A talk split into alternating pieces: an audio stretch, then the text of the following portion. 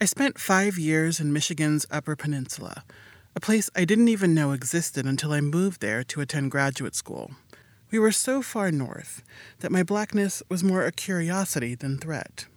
I was a woman out of place, but I did not always feel unsafe. Hello, and welcome to Personal Disclosures. I'm Nancy Beckett, and I'm your host. Eight people signed up for one of my humorous writing classes here in Chicago at the Second City Training Center, where I've taught for more than 15 years. They entertained the hell out of each other, bonded, and shared secrets they'd never told anyone. And now they're revealing their truth to you. These stories have so much meaning and quality because they are written. I mean, people are a huge pain in the ass, generally speaking, myself included, and they'll bore you to death if you let them.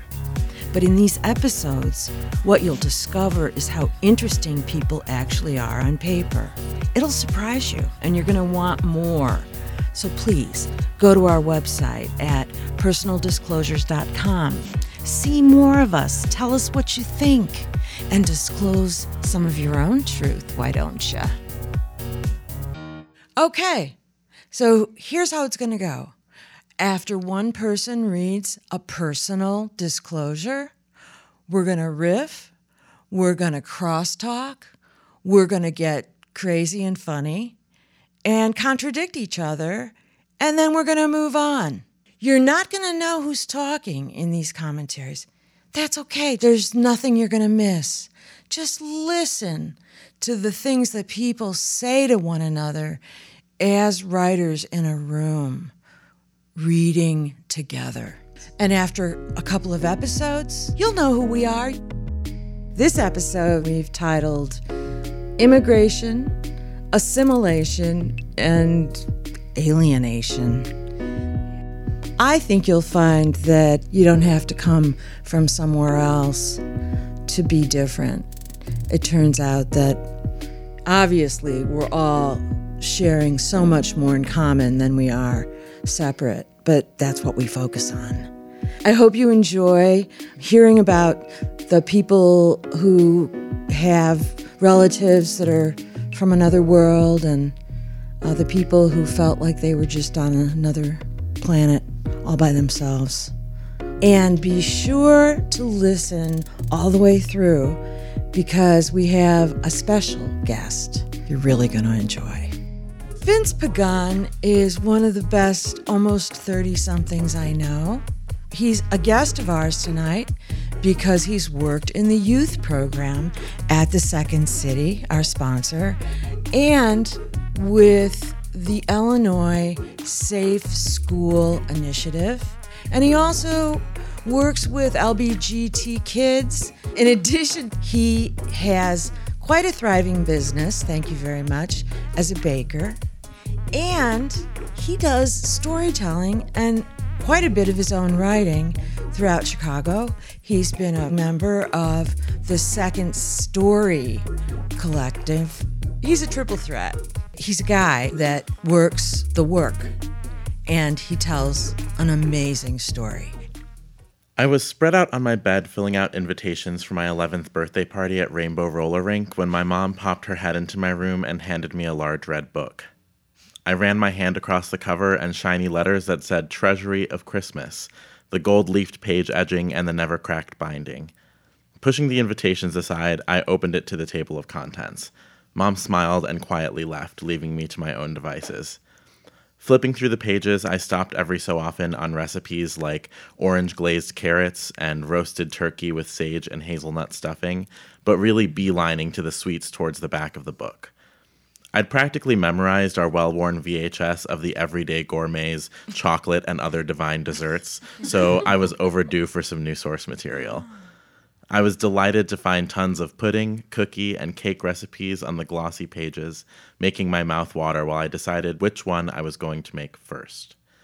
The recipes used ingredients like buttermilk, pastry flour, and cream of tartar, and unfamiliar instructions like whip until stiff peaks form. I stopped on one of the recipes with a picture that took up a whole page. a handful of cookies that looked like the tiny versions of the empanadas grandma made for Christmas, except instead of meat, there was caramel oozing from the slits at the top. Not that many ingredients, I thought powdered sugar, butter, flour, caramel, only a few instructions. But I definitely didn't want to wait for Christmas to make them, that was months away. And I suddenly had the best idea ever. My family lived in Hermosa, a quiet neighborhood that most people have never heard of, near Cicero and Diversey. Most of my classmates lived in neighborhoods like Edgewater, Rogers Park, and Lakeview. Because I lived so far away, very few classmates came to my birthday parties, even though I made a point to invite everyone every year. Most of my classmates' parents had jobs like doctor, judge, or TV producer. I was the child of a physical therapy assistant and sheet steel factory worker who chose to have opposite schedules so that one of them would be home with us in the morning to go to school, and the others could take my sister and me to our after school stuff. My parents didn't know any of the other parents who came to all of the during the day stuff at school, but even when they were there, I don't remember the other parents being very friendly. Before I learned to love my curly hair and brown skin, I was embarrassed of both and the clear wage gap between many of my classmates' family and mine was just another thing to add to the list of things that made me different. Things that I could imagine my classmates were saying at recess and lunch when I saw them hanging out on the playground, while I looked on from the perimeter with the few friends I had who looked like me. And as if all of this weren't enough, my birthday treat game was never up to snuff. See, oh. At my grade school, each kid brought in treats for the class on their birthday, and the other kids and their parents showed up. Every year, like clockwork, Kate brought in cookies from Swedish Bakery, which people went out of their minds for. I had no idea what Swedish Bakery was, other than the obvious fact that it was Swedish and a bakery. One Halloween, Gabby brought these little bread cream cheese things in the shape of sugar skulls with raisins for eyes, which her mom obviously helped her with. And Leslie once brought in lychee jellies from her trip to Thailand. Literally, how is anyone supposed to compete with that? And year after year, I rolled in on October 6th with Jewel cupcakes, a package of Oreos, or whatever my mom or dad had time to grab before work or after school. These were treats that no one got excited about, which I blame Leslie and her lychee jellies for. but not this year, I thought, stroking the glossy page and rereading the recipe. This year, I was going to bring these cookies and knock their freaking socks off. Jenny Lee walked past me one day on her way to the bathroom. Hey, Jenny, I said, you know, it's my birthday next Wednesday. That's cool, she said. What are you bringing for your birthday treat? oh, just these cookies I'm making that are like little coconut caramel pies. Caramel and coconut, huh? Hope it doesn't get stuck in my braces. she tossed her hair and walked away. She hoped it didn't get stuck in her braces, which meant she was totally jazzed about my birthday treats, which meant that this plan was totally going to work. And since news travels fast in a fifth grade classroom, by the end of that day, everyone was expecting those delicious cookies. On the night of October 5th, mom gave me the ingredients, asked me to please not burn the house down, and left with Diana to go to ballet. I stood in front of the treasury of Christmas, my kitchen table filled edge to edge with everything I'd need to make the best birthday treats room 214 had ever seen. I got to work. Place flour, powdered sugar, baking powder, and salt in a large bowl. Stir to combine.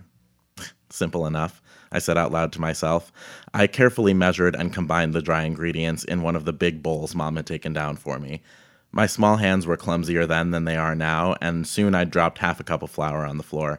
Worry about it later and start on the butter before it melts, I said to myself. Cut the butter into the flour mixture with a pastry blender or two knives until the mixture forms pea sized pieces. Not knowing what a pastry blender was, I grabbed two butter knives, which seemed appropriate, and started to cut through the flour and butter. Not much was happening, but the pieces were getting smaller. Add ice water one tablespoon at a time and toss with a fork until the mixture holds together. I looked at the dry pile of flour and butter chunks in the bowl in front of me. Then I double checked the amount of water. Six tablespoons.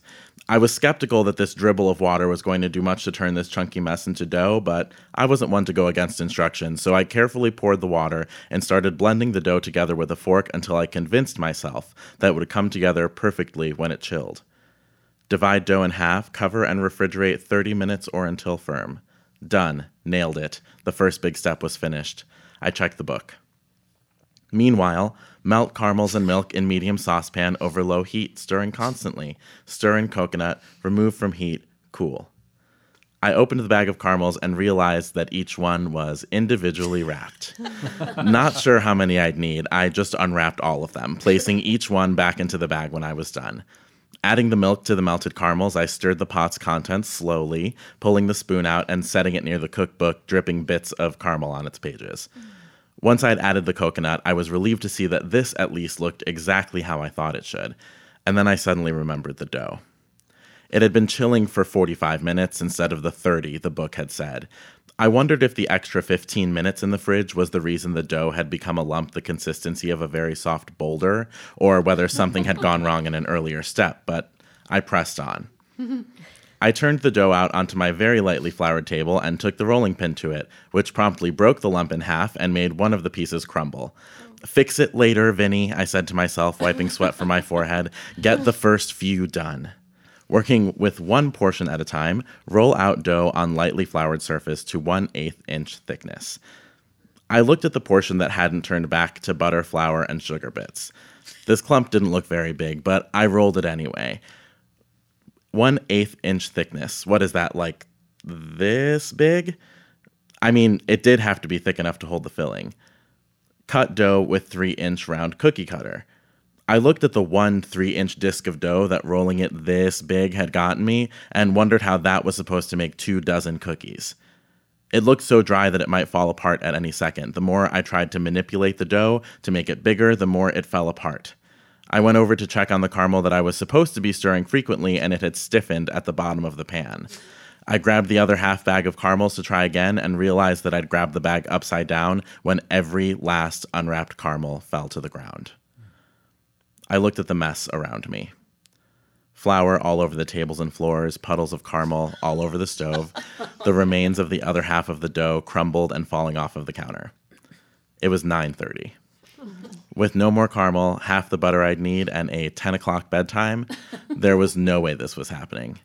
I'd have to admit defeat and show up to school empty handed. I cleaned up as much as I could and went to bed before mom and Diana got home from ballet. Two fewer people I'd have to tell that I'd failed. October 6th, my 11th birthday. I didn't want to get out of bed. My flour dusted and caramel dripped clothes were sitting on the ground next to me. The ride to school was quiet. Mom must have told dad that she saw mostly clean dishes and no cookies and a dough like lump in the trash because he pulled into Jewel, went in, and came out with a couple of boxes of Little Debbie oatmeal pies, which, while delicious, were a far cry from what I'd bragged about bringing the week before. Oh. At the end of the day, while my class sang happy birthday, I went to the coat closet and could feel 30 pairs of eyes on me. I gave the oatmeal pies to Miss Grant to hand out and sunk down into my seat. At the table behind me, I could hear someone whispering, I thought he was going to bring those cookies he was going to make. Yeah, Jenny Lee whispered back. I didn't think he was gonna anyway. It's August 2017, and I'm sitting in front of a room of 11 to 13 year olds, telling them how I went from the cookie fiasco of 1999 to starting my own baking business almost 20 years later. Those kids were mean, one of the students says, and dumb. Those oatmeal pies are delicious. yeah, it's not your fault your mom couldn't help you. Who else was going to take your sister to ballet? You're right, I say. Eventually, I taught myself how to do it, and I'm very proud of that. One student interjects, Did you ever make those cookies? I shake my head. A teacher asks why, and my heart sinks. I have no idea where the book is. Can't you make up a recipe? No, Jamal. He has to make those exact ones. Duh. Do you remember the last time you saw it? Obviously, if he would remember that, he would remember where it was, Sarah. but suddenly, I do remember, and a couple of hours later, I'm in my best friend's living room rummaging through a shelf. What is it that you're looking for? She asks me.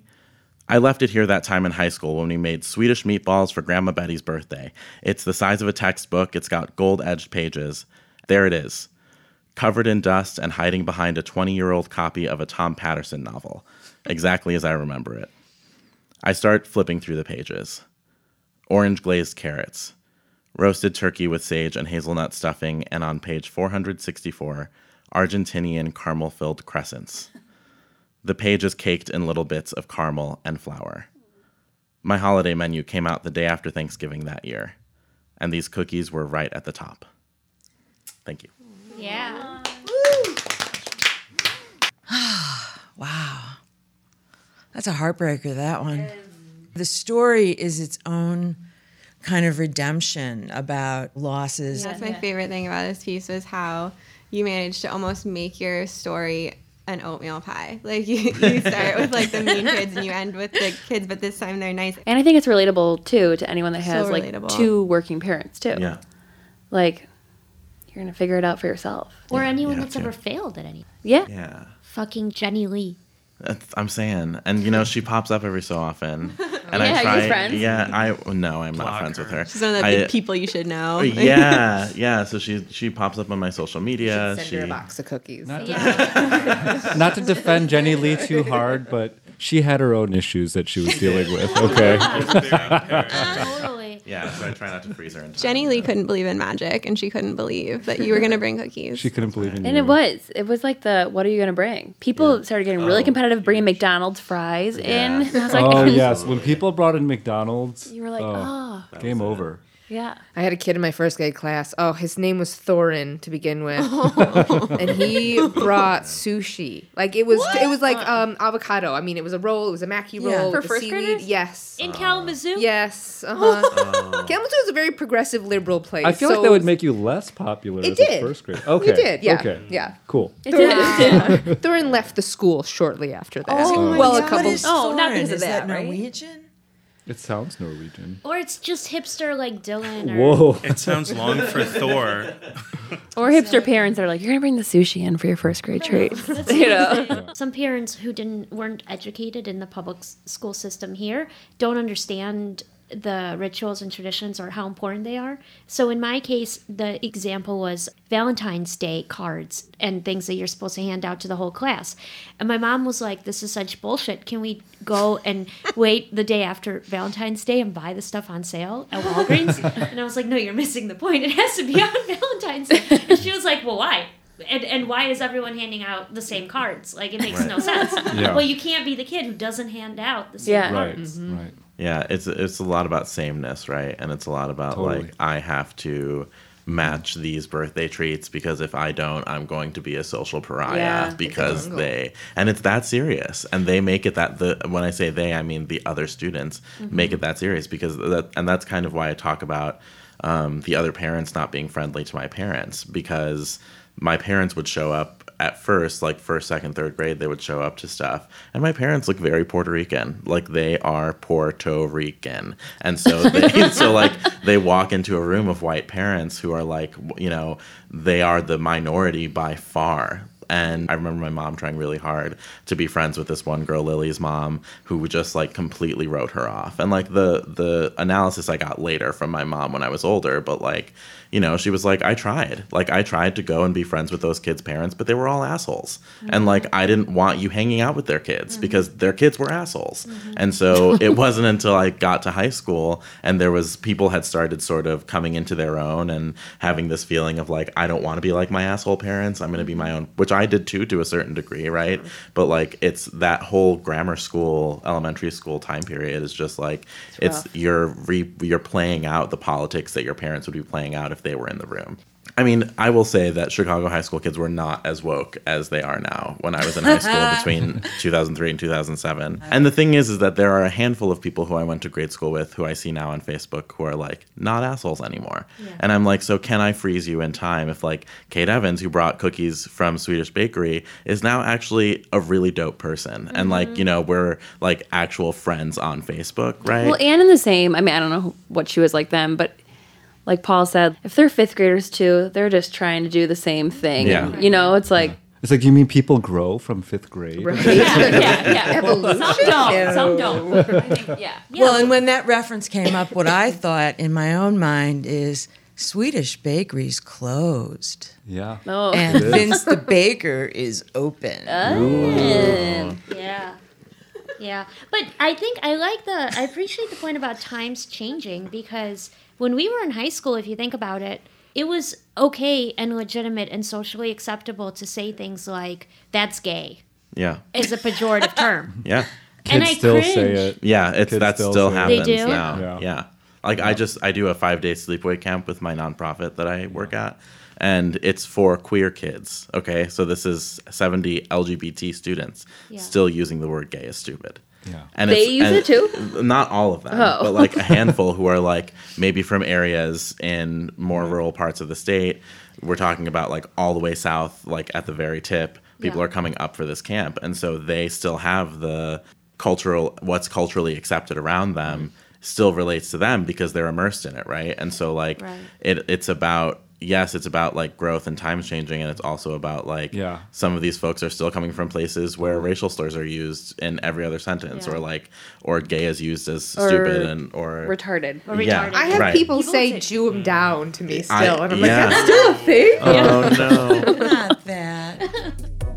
The Second City Training Center proudly sponsors the good stuff here at Personal Disclosures. Second City Training Center gives people a chance to have fun, go bold, and find their funny. Whether it's improv to storytelling, or writing to acting, or stand up to music, you'll find a perfect class at secondcity.com slash TC. Or if you're just wanting to do what we're doing on this podcast, go to secondcity.com slash online and register. I'd like to introduce to you Julie Bashkin, our producer. Julie has a great story about adolescent angst, uh, being like a Russian thug in the Chicago suburbs. This is like before she goes corporate and gets the doctorate and all. So she has a story and a half, this one. And mainly she just kept to herself. She kept her head down, did a lot of reading, and kept her mouth shut because her mother did all the talking. And she's one hell of a, a writer. She never thought about it, but now I'm never going to get rid of her. May 1989. Upon arrival in America at age seven, my first interaction in English was at O'Hare Airport with my two male second cousins with strange names I could hardly pronounce. Myron and Perry Perlman didn't speak a word of Russian, so they shoved a Kit Kat bar into my hands, the universal sign for welcome to America, and proceeded to ignore me for most of my childhood. It was in the nicest way possible, considering how much I cramped their style. I sat silently in their basement, reading a nerdy classic like Huck Finn translated into Russian on most Saturday nights during family gatherings, not speaking their language, English at first, and then boy later on. As other kids came over, I was the outsider who didn't understand trading baseball cards. Dude, that's just my cousin. She's Russian and doesn't really understand what we tell her. The Ida Crown School only had capacity in their third grade classroom, and with only one month left of the school year, I was placed there. Apparently, it did not matter that I had only attended three months of first grade in Minsk and had spent the past year in a makeshift refugee camp in Italy, skipping what would have been second grade. I was well on my way to get the best Hebrew and secular education the Orthodox Jewish community of Rogers Park, Chicago could offer. The Orthodox Jews were so excited at the possibility of gaining new members, they offered free schooling, food, clothing, furniture, and other aid to all Russian Jewish immigrants. There was only one flaw in their plan.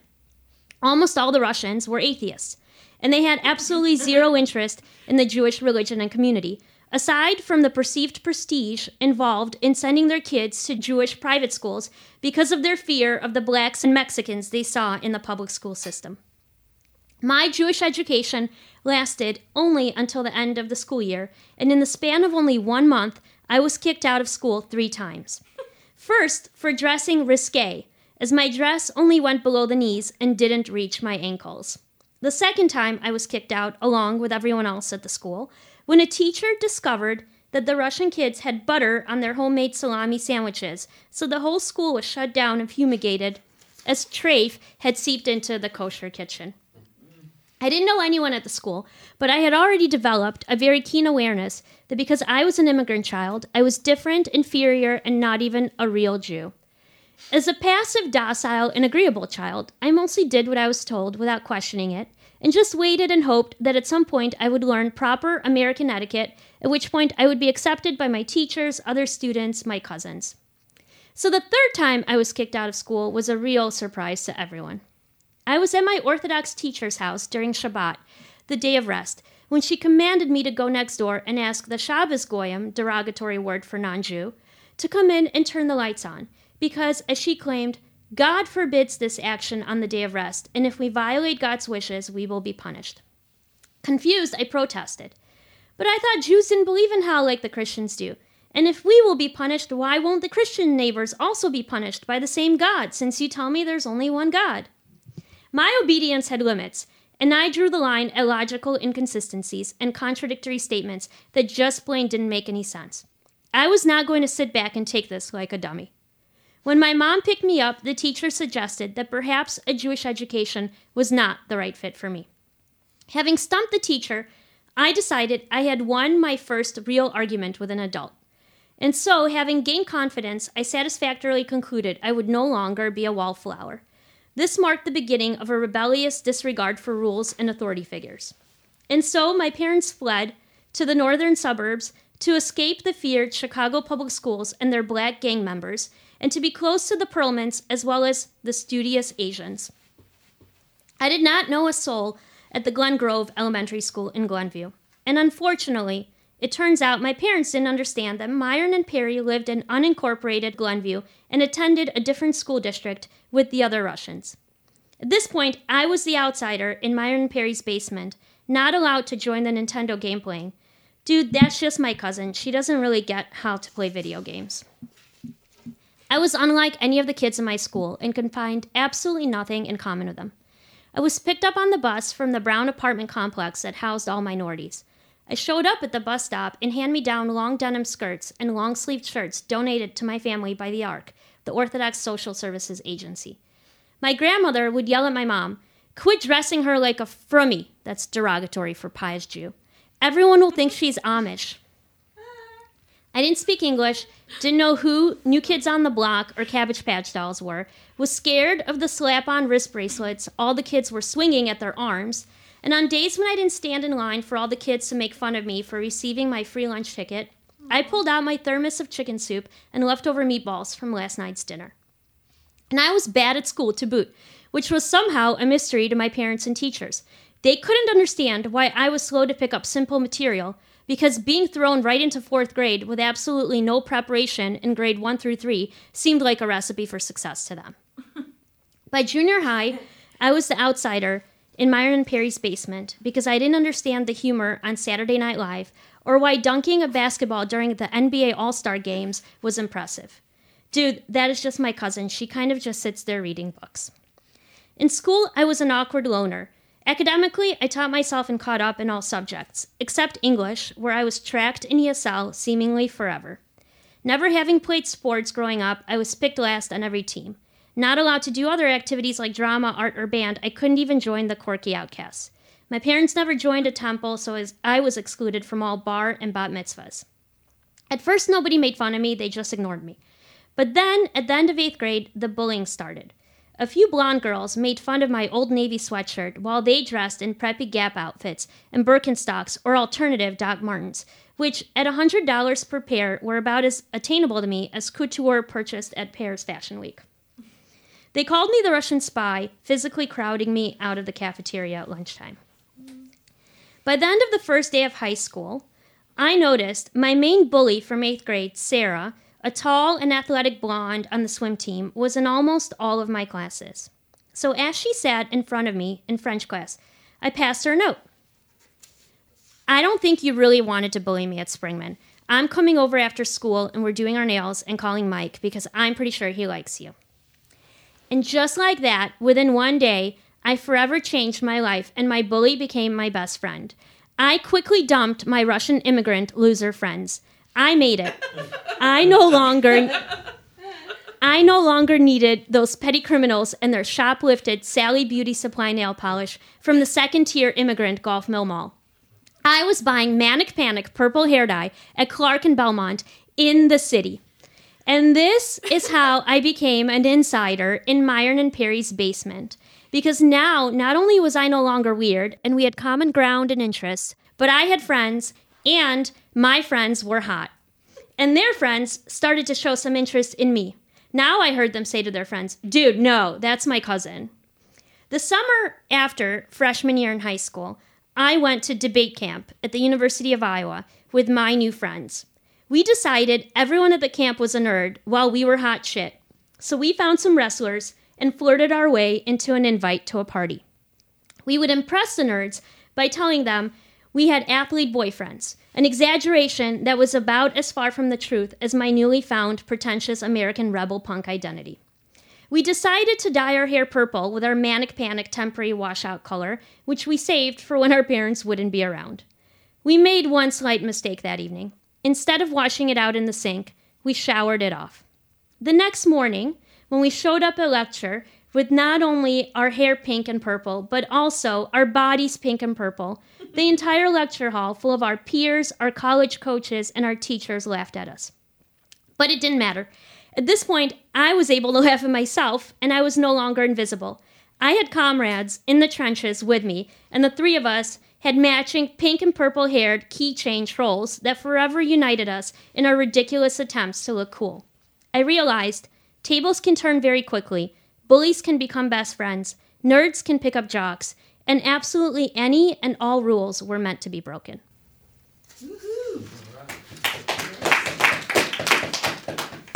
One of my favorite parts is the repetition of the dude, that's just my cousin. Mm-hmm. I to me it's like the chorus in a song.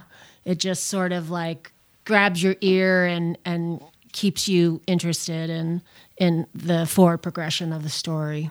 Yeah. I would have loved to slow down on the bullying part, especially when you flip the bully. That was a really advanced Jedi mind trick with that. I don't think you meant to bully me. That decision is the swing pin of the whole story. It's when she finally decides she's going to be seen, things change. I like that Jedi mind trick idea. I like the part where your parents don't know enough to put you in the right school district, and at the same time, they can still dictate what is important for you to learn and what isn't. It's like that push pull of do these people know anything? And that idea that they're really lost. Or also maybe the years of knowing that you're you're not quite fitting in while you're sitting back being an observer. Your ability to turn the tables is because you're able to identify. You didn't jump up from like, oh, the other Russian kids who also are outcasts. You jumped like five levels. You had to look around to say, them. They're my ticket to debate club, manic panic, wrestling party. The old world just kind of disappears. All the references change from Russian, immigration to manic panic, etc. I did like the fact, though, that the Russian kind of got brought back in um, with referring to her new friends as comrades. I thought that was very telling using that word. That was nice language. Yeah. That's right. This is Julie Bashkin, the executive producer. Anyone can and should do what we're doing here. Visit our website, personaldisclosures.com, to make your own disclosures. We have celebrity comedians and best-selling authors who will work with you individually. Whether you're an experienced writer or have never attempted to do this in your life, we can make you funny, smart, and interesting on paper. And now, some more provocative stories. Our next story is from Paul. I think you'll recognize his voice right away. Paul's integrity, and I think that's what you would call it, has everything to do with being a proud and connected member of his Korean community and a faithful son to his parents and a good brother to Michelle, his sister. I mean, there's nothing phony or broken about these people. And at the same time, he suffers from feeling very, very different in his suburban school settings and, of course, in his sexual orientation and attraction to men. So, this particular story is a classic example of what it's like to be so smart that you can figure out how to assimilate, even when it's the last thing in the world you're actually doing. This is called Mrs. Kim's Popcorn Balls. Growing up, my mother would make a home cooked meal for our family almost every single night. She would come home from work at 5 p.m., and my father would come home at 6 p.m. During that one hour window, she was always able to whip up from scratch a delicious Korean meal no restaurant could properly replicate. Because of the time constraint, my mom made sure to fully utilize her two most valuable resources me and my sister Michelle.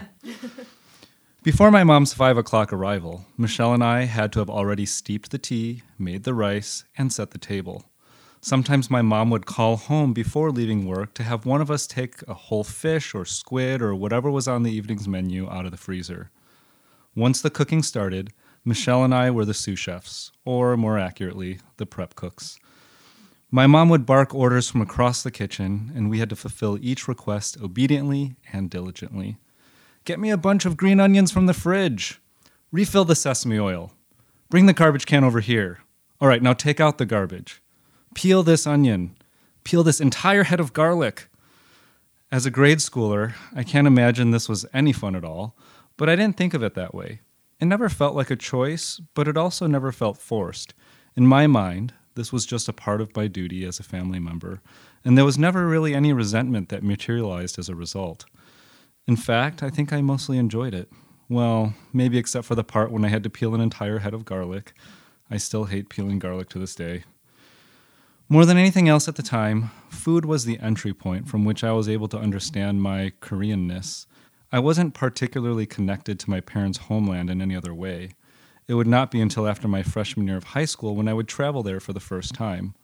All I knew was that I loved Korean food. In the fourth grade, my teacher decided to do a class project where each student would have to go home, write out a family recipe, and bring it back to class. She would then assemble a cookbook out of all of our family recipes and make copies for everyone in the class. I was excited.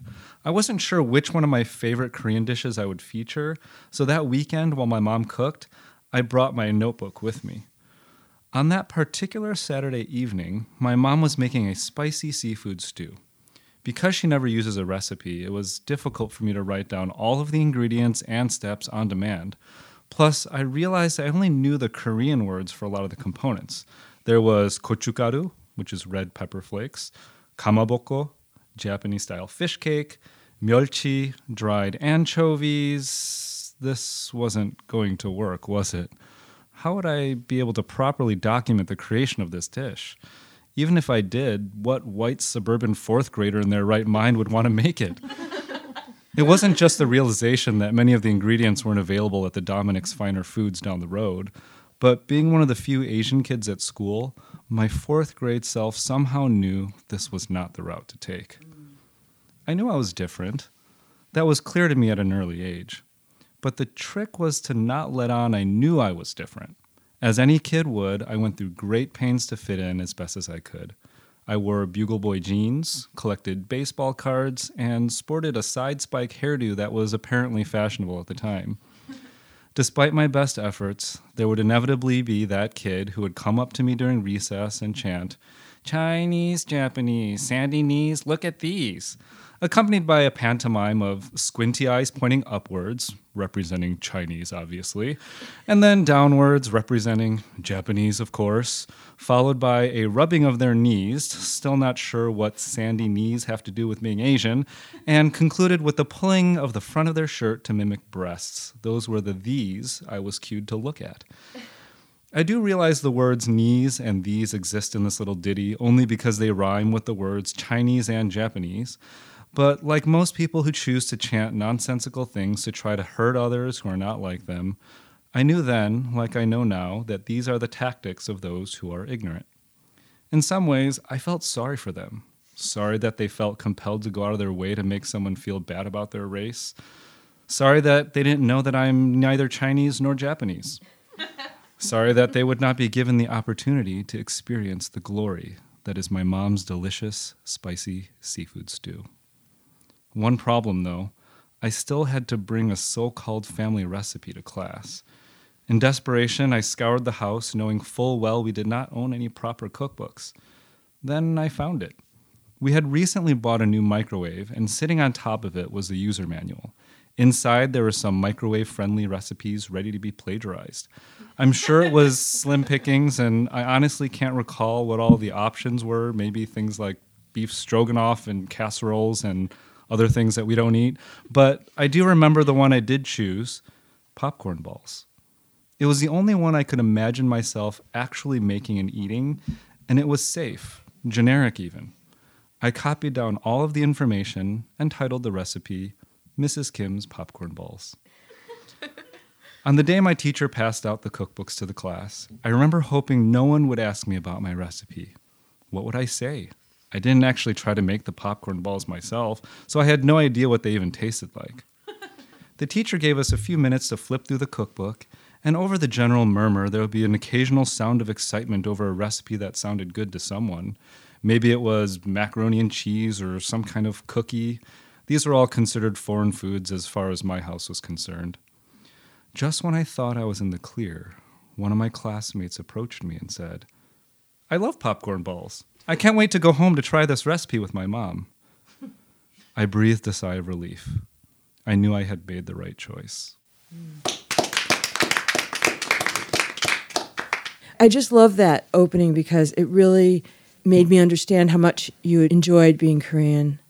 And then the second half of it is all about assimilation or having to make a sacrifice, some kind of a bargain, a cultural substitute. So I obviously can relate to so much of this. And the biggest part that I took away from it is the constant tension that an immigrant child faces between navigating or negotiating two worlds. One in which you feel like an outsider in the home because that's old world and you're now new world and you have very little identification with the culture of your parents. You've never even been to their country. On the other hand when you're at school you have that same tension because you're an outsider. You don't quite belong to the majority group in the school. And so you're constantly negotiating but actually I am American but I still enjoy Korean food and the best part of it was that it was the bullies who were the fools who wouldn't enjoy, they wouldn't be able to enjoy the Korean food that you enjoyed. And then ultimately, at the end, it all comes together where you're victorious in assimilating and fitting in and still maintaining your Korean identity. The Second City Training Center proudly sponsors the good stuff of personal disclosures. The Second City Training Center gives people a chance to have fun, go bold, and find their funny. If you're not near a training center, then go to secondcity.com slash online and you can register. Next up, we have one of the most popular writers in the country at the moment, if I do say so myself. None other than Roxane Gay. In fact, she was a professor at a university. She wrote for everyone from Salon to McSweeney's to Tin House and opines for the New York Times. But her real success, it seems to me anyway, is based on the three books that she's authored in, I would say, pretty rapid succession. So Roxane's working on some TV pro- and movie projects and had enough time and energy to be a part of our podcast. So we're very fortunate. And I think you're going to really enjoy her read. Her voice is amazing. Black in Middle America. I spent five years in Michigan's Upper Peninsula, a place I didn't even know existed until I moved there to attend graduate school. I lived in a town of 4,000 people.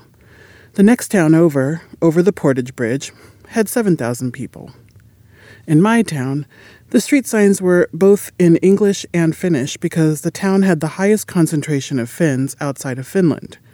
We were so far north that my blackness was more a curiosity than threat. I was a woman out of place, but I did not always feel unsafe. There were abandoned copper mines, and the vast majority of Lake Superior, and so much forest cloaking everything. During fall deer hunting, so much venison. The winters were endless, snow in unfathomable quantities, the aching whine of snowmobiles. There was loneliness. There were my friends who made the isolation bearable. There was a man who made everything beautiful. What I cannot forget is my landlady, who rented my apartment to me over the phone, and who, when she first met me, told me I didn't sound like a colored girl. In rural Illinois, I lived in a town surrounded by cornfields. In an apartment complex next to an open meadow, the site of ambition thwarted when the developer who built the complex ran out of money. The meadow was wide and green, bordered by trees. In the fall, I often saw a family of deer galloping across the field. They reminded me of Michigan. Especially early on, they made me think, I want to go home, and I would startle that my heart, my body, considered such an unexpected place home. The man didn't follow. The man didn't understand why I would not, could not, raise brown children in the only place he had ever called home. There was more to it, but there was also that. At the end of every summer, a farmer threshed the meadow and hauled the hay away. I stood on my balcony and watched as he worked, methodically making the land useful. I had a job, I kept telling myself. At least I had a job. This town was bigger. I nurtured a very small dream to live in a place where I could get my hair done without knowing if that dream would ever come true. There was a Starbucks, but not much else. There was loneliness. There were a few very, very unsuitable men who made everything ugly. We were three hours from Chicago, so my blackness was less of a curiosity, more of a threat. And there were the black students on campus, the nerve of them daring to pursue higher education. In the local newspaper, residents wrote angry letters about a new criminal element, the scourge of youthful black ambition, black joy. In my more generous moments, I tried to believe the locals were using anger to mask their fear of living in a dying town in a changing world. Four years later, I moved to central Indiana, a much bigger town, a small city, really. In the first few weeks, I was racially profiled in an electronics store. Living here never got better, though local acquaintances often tried to tell me in different ways, not all Hoosiers, when I lamented how uncomfortable and unhappy I was. I am. There is loneliness. The Confederacy is, inexplicably, alive and well here. There is a man who drives around in an imposing black pickup truck with white supremacist flags flying from the rear. My dental hygienist thinks I live in a bad part of town. There are no bad parts of town here, not really. In the local newspaper, residents write angry letters about a new criminal element in town. People from Chicago, they say, which is code for black people. On campus, pro life students chalk messages on sidewalks like Planned Parenthood, number one killer of black lives, and hands up, don't abort. My blackness is, again, a threat. I don't feel safe, but I know how lucky I am, which leaves me wondering how unsafe black people leading more precarious lives must feel. Friends in cities have long asked me how I do it, spending year after year in these small towns that are so inhospitable to blackness. I say I'm from the Midwest, which I am, and that I have never lived in a big city, which is also true. I say that the Midwest is home, even if this home does not always embrace me, and that the Midwest is a vibrant, necessary place. I say I can be a writer anywhere, and as an academic, I go where the work takes me. Or I said these things. Now, I am simply weary. I say, I hate it here, and a rush of pleasure fills me. I worry that I can't be happy or feel safe anywhere.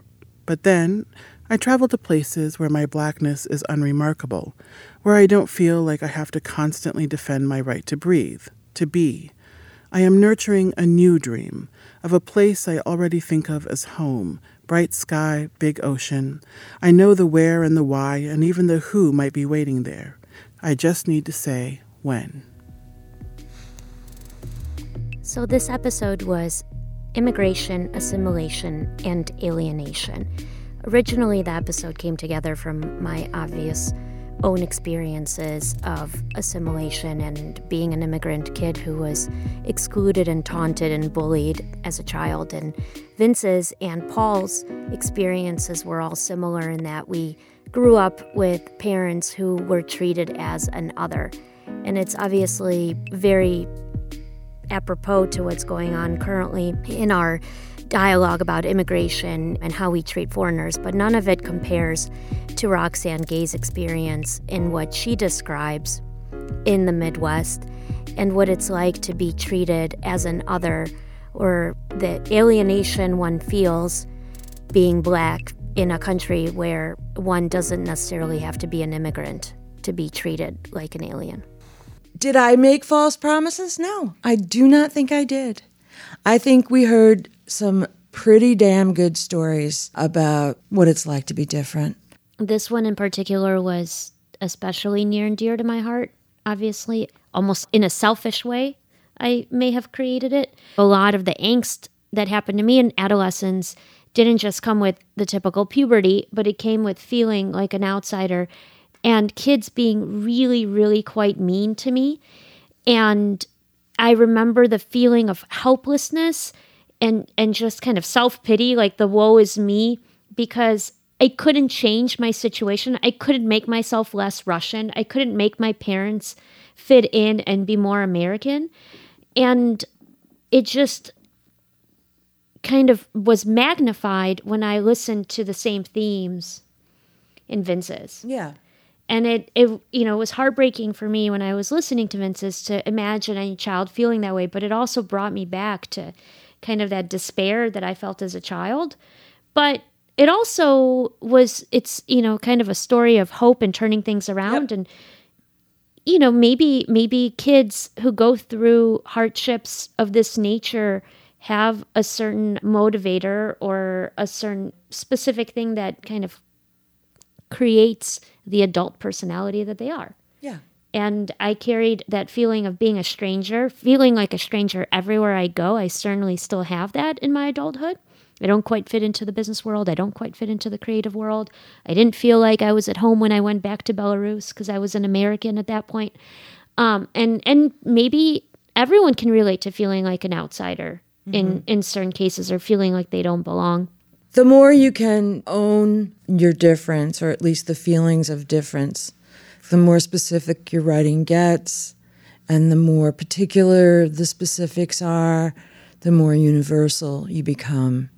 And it turns out that no, you don't necessarily want to be like everyone else, but God, who doesn't want to be universal? This podcast was created by me, Julie Bashkin, in partnership with Alana Kipp and Nancy Beckett and the Second City Training Center.